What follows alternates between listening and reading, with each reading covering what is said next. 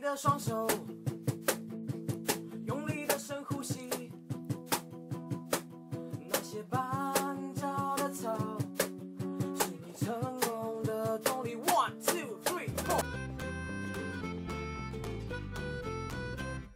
优先选择听什么？今天你想听什么？我是节目主持人陈佑轩。Anthony，你现在收听的是优先选择听什么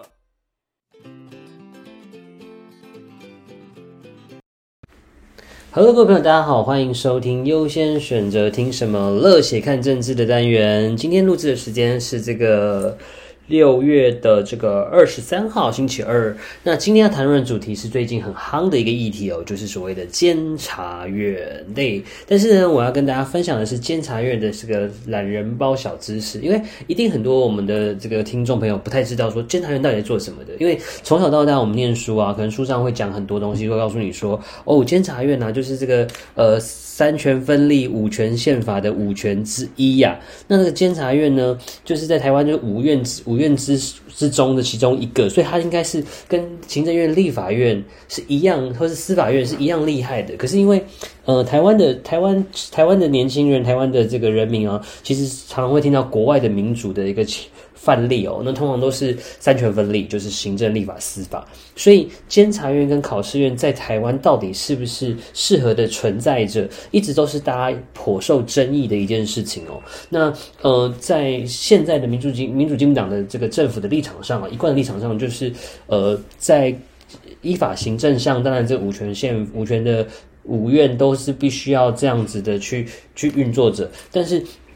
很多人都在讨论说，是不是监察院跟考试院是不需要存在的？它的存废是有些疑虑跟争议的，那我们今天就来分享一下，到底这个监察院是在做什么的。其实监察院呢，有一个部门是我们很常会听到，在新闻中你都会很常听到的，就是审计部。所以审计单位这个东西，我想大家也不用多说，它跟它跟这个我们一般来讲的，就是像一般公司行号里面呢、也都会有一个这样子的一个呃类似会计审计的单位哦，去去算理，去去计算这个公司做账方面。就是等于是财务部这个这个角色啊，对，但是在呃中央政府的的一个范畴当中，我们总是以为审计部跟行政院有关，可其实不是，它是隶属于监察院。那当然，审计审计部在最早其实它也是一个院，就是它也是个院等级的一个单位，但是后来呢，在五权分立、五权立法的五院的这个制度上正式的成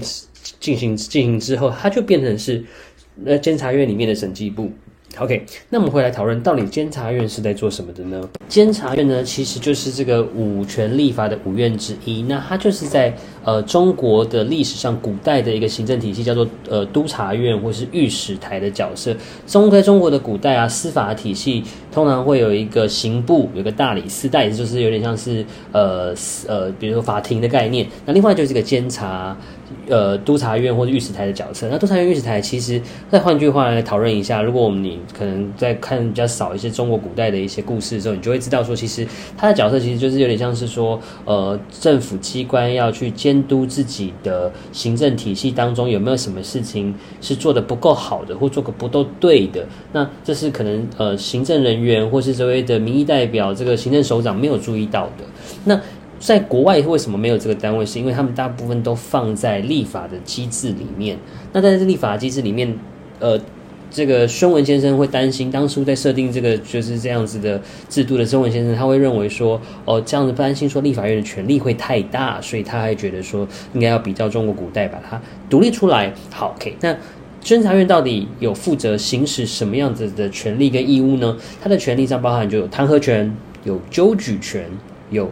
监察权有监视权跟审计权，监察权其实就是调查权啦。哦，审计权呢，其实是刚刚提到的这个审计部在负责的事情哦。那这个这个这个角色在在在国外是不太不一样。那在我们这个监察院呢，其实总共有二十九个委员。那这二十九个委员是由总统提名，立法院同意任命，他的任期是六年哦。那监察委员是其中一个人会是院长，一个人是副院长，所以监察。委员中，监察院长跟监察副院长，他本身也是监察委员的一部分，所以他也可以去行使监察委员的一个职权。好，那我们回来谈谈，到底刚刚提到说他可以负责的这些权利当中，各是什么意思呢？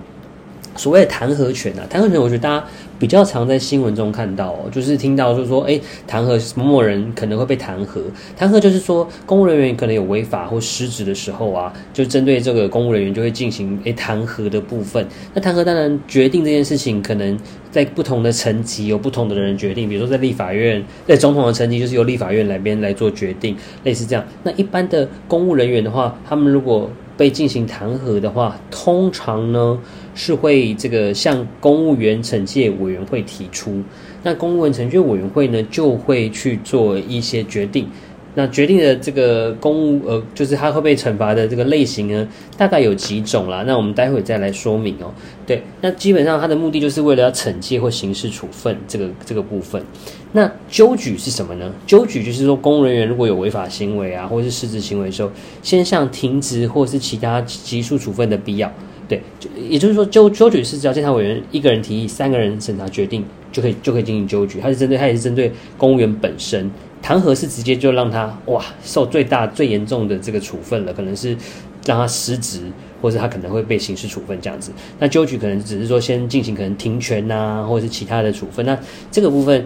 会由公务人员惩戒委员会会去做他的决定。那第三个就是纠正，纠正其实比较纠正就是针对说呃这个行政院或是相关的机关他做的事情，他们觉得这个事情有违法或失职的事情，他针对的是机关部门。就不像刚刚是针对个人这个部分来做这个纠正跟纠举啊。那刚刚提到说啊，如果说今天送到这个公务人员惩戒委员会的时候，这些人可能会被发生什么事情呢？比如说，他有可能就会被免职，他可能会被撤职，他可能会被剥夺或减少退休金或退职金或退伍金，他也可能会有休职，好，或者是免除职务转任、降级、减俸。罚款记过，一般最常听到就是申诫，对啊，当然他们送去，但这个在弹劾的过程当中，也有可能是不会被呃任何的事情发生这样子，这就是监察院它的一个功能呐、那这个这个这个监察院其实也有一多很多有趣的一些小故事哦，比如说你知道，其实，是台湾五院的院长啊，他常常会听到啊，行政院院院长常常在换，有的做一年，有的做多久，啊，立法院院长通常会比较长一点，四年、六年、八年，甚至十几年都有。可是，在监察院里面呢，最夸张。我不知道大家有没有基隆人，如果是基隆的听众会知道，说在基隆有一个地方，有个学校叫崇右砌专，崇右现在应该叫技术学院或科技大学。那也就是这位于右任先生啊，于右任先生呢是在台湾中华民国的历史上哦，当过最久最久的五院院长哦，目前算是最久，因为他总共当过两任，第一任呢他做了这个十六年，第二任做了十八年哦，总共做了三十四年的监察院院长哦。所以非常之久啊！那当然，他在当监察院的时候，除了他他在台在台湾比较被为人所知，是他在这个书法毛笔方面的这个这个呃非常厉害的一个部分啊，被认为说是这个书法大师哦。那他来到台湾之后呢，就没有再继续。担任这个呃监察院院长，但是崇右砌专是他所倡议成立的。那在台湾呢，有一个北投梅亭，是一个历史建筑哦，就是于右任的故居啊。所以于右任呢，于右任先生其实就是这个监察院里面哦，所以你去监察院或许就有机会看到于右任先生的一些墨宝啊。那我们再来谈谈这个监察院的历史。其实监察院这个这个院哦，当初在呃中国成立的时候，中国大陆成立的时候啊，它其实在某些呃功能上跟选举方式哦，其实是比较像是美国参议院的哦，因为它那时候参监察院的这个。委员呐、啊，他们都是采用各省市的参议会啊，哦，去间接选举选出。那这个监察院的职权上，除了刚刚提到这些职权之外，他还要通过由总统提名的什么样司法院长啊、大法官啊、考试院长啊、考试副院长、考试委员，就是跟美国的参议院的这个角色跟功能非常之相似哦。可是后来当国民政府迁台来到台湾之后啊。蒋介石呢，为了要这个就是继续去争取所谓的这个法统的地位啊，那所以他就把监察院、国民大会跟立法院一样哦。就是原原封不动的搬到台湾，并且并没有进行改选，直到了一九九二年的五月啊，就是第二届的国民大会通过这个所谓中华民国宪法增修条文，才把当初啊原本是间接选举机构啊改为直接由总统提名，所以就是现在台湾是有总统提名监察院院长、副院长跟监察委员。那他相关的一些同意权呢，是还是由国民大会去行使。那当然国民大会后来废掉，才会回到立法院。那在这个时候也相对的把处理到我们刚刚提到的监察院。本来关于司法院或考试院或者那些大法官的人事审核权啊，也一起到国民大会，所以这些权利才最后都回到立法院。好，那再来还有一个很重要的时间点，就是两千年的四月哦，在两千年四月的时候，在第三届的国民大会的时候，通过了又是一次的这个第六次的宪法增修条文。那这一次呢，就把这个同意权。正式的改到立法院去行使，所以导致说这个位阶跟立法院相同的考试院跟察院的正副院长的人事同意权啊，年度预算变成是由立法院审核，所以才会导致现在的这个五院的这个全本是五权分立的权力机结构，变成是好像诶，立法院变得比较重要，考试院跟监察院变得很不重要。那当然这也是跟国民大会被废掉有关。那或许。也可以思考，其实台湾的这个宪政体制，或是说现在的世界趋势在中，确实三三权立法就是够了，不需要到五权。好，其实刚刚提到这个监察院的这个历史时时间点啊，其实两千零四年的年底，由陈水扁总统的的这个任期时候，就开始有一些呃进入比较。明显的政党的政治斗争的一个状况哦，因为两千零四年年底的时候，刚好是新一任的这个任期到，我们刚刚说六年一任嘛，那零四年是第一次由不是国民党的总统。就任时候的再去做这个监察院的一个替换，那那时候他们提出的一些监察院的正副院长人选跟监察委员呢，就因为那时候刚好朝小野大哦，立法院其实是国民党居多，所以就被杯葛，所以导致说这个程序有被冻结，导致呃这个正副院长跟监察委员的这个缺啊缺位长达三年半之久，所以导致这就是变得会让你觉得说，诶。台湾好像真的不需要考试院跟察跟监察院哦，他可能直接并入行政院跟并入立法院里面就好了，就不太需要哦。但后来呢，因为在两千零七年哦，这个法院大法官的公布释字第六三二号解释哦，根据宪法，如果立法院不将这个案子去，他就一直杯葛嘛，不把它排入议程，不去做处理的话，这其实是抵触宪法的，所以要求立法院要赶快处理。所以那个时候呢，才会又开始进行这个讨论。所以到两千零八年的时候，由马英九总统担任这个总统之后呢，因为刚好都是国民党嘛，那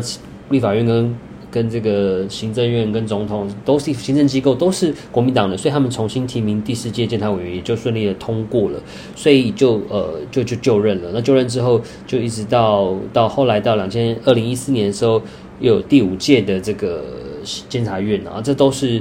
而且他那时候是第一个第一个女性院长，因为第五任的监察院院长是张博雅。张博雅其实也是这个反对运动出身的，那她是中华民国第五院这个五院史上首位的女性院长，这是在两千二零一四年发生的事情，所以今年到二零二零年刚好六年，又是新的一任第六届的这个监察院。又开始要有新的提名跟这个这个进行啊，人事进行。但今年的监察院呢，有一个比较不一样的地方，因为其实民进党在刚刚提到嘛，民进党在历史上其实是对于监察院的存续是带有怀疑的跟质疑的，所以呢，在这一次呢，他们赋予了监察院有一个新的一个呃。功能好，因为其实你如果要废止监察院，它必须修宪，它不是说你在立法院就可以处理的事情。但是你在里面做一些组织法的一些改变呢，或许是可以的。所以在两千二零二零年的一月的时候，因为这个国家人权委员会的组织法立法完成，所以监察院呢就成立了一个国家人权委员会，那将于五月正式成立啊。目前是这样子的概念。那目前第一届的这个。呃，人权委员会的这个主委吧，就是会由这个所谓的监察院院长做兼任哦。那目前有可能是陈局作为院长哦。对，那国家人权委员会呢，是什么样的一个功能呢？这个大概的大概的概念来讲呢，就是它会是一个促进国内人权的专责机构，然后还有独立运作的跟行使调查、提出人权报告的权利。那当然，这些监察的系统里面，监察院的系统里，它本来就可以做独立的调查。刚刚我们提到过，对，那它就可以针对行政、立法、司法部门提出建议跟参考，说你是不是对于人权的部分需要再更做更多的前前步前进哦。这对台湾来讲，在民主的进程当中，在法治人权的过的的路线上面，会更大的进步哦。其实台湾的。民众已经对于人权有很多的想象跟呃跟认识跟学习，但还有很多更努力的空间。那借着这一次，呃，把国家人权委员会放在监察院里面，然后呃就可以这样做，这样就可以让这件事情呃有更大的进程。那你一定会问说，那国家人权委员会跟监察院的功能如果相像，有需要成立吗？好的，其实它除了这个形式上的一个意义之外，它还是有一些不同的地方。比如说，它的功能不同的地方在于说。国家人权委员会，它可以主动调查国家法律政策中可能侵犯人权的问题。那和监察院行弹劾的被动权利不同，因为监察院在行弹劾的时候，有时候是呃由行政机关的政风室或是行政机关送来这边来做这个弹劾的讨论。但是呃国家人权委员会，它会主动去调查，对，所以它其实是一个呃非常呃，我觉得算是在。在亚洲国家来讲，尤其是说在华人国家来讲，是一个非常前进的一个做法。那也让监察院呃会被更多人的关注，也被认为说是比较有意义的一个做法。好，那今天的节目就到这边告一段落了。那如果你喜欢今天我的节目呢，欢迎你呢能够分享、按赞、订阅。那下次见喽，拜拜。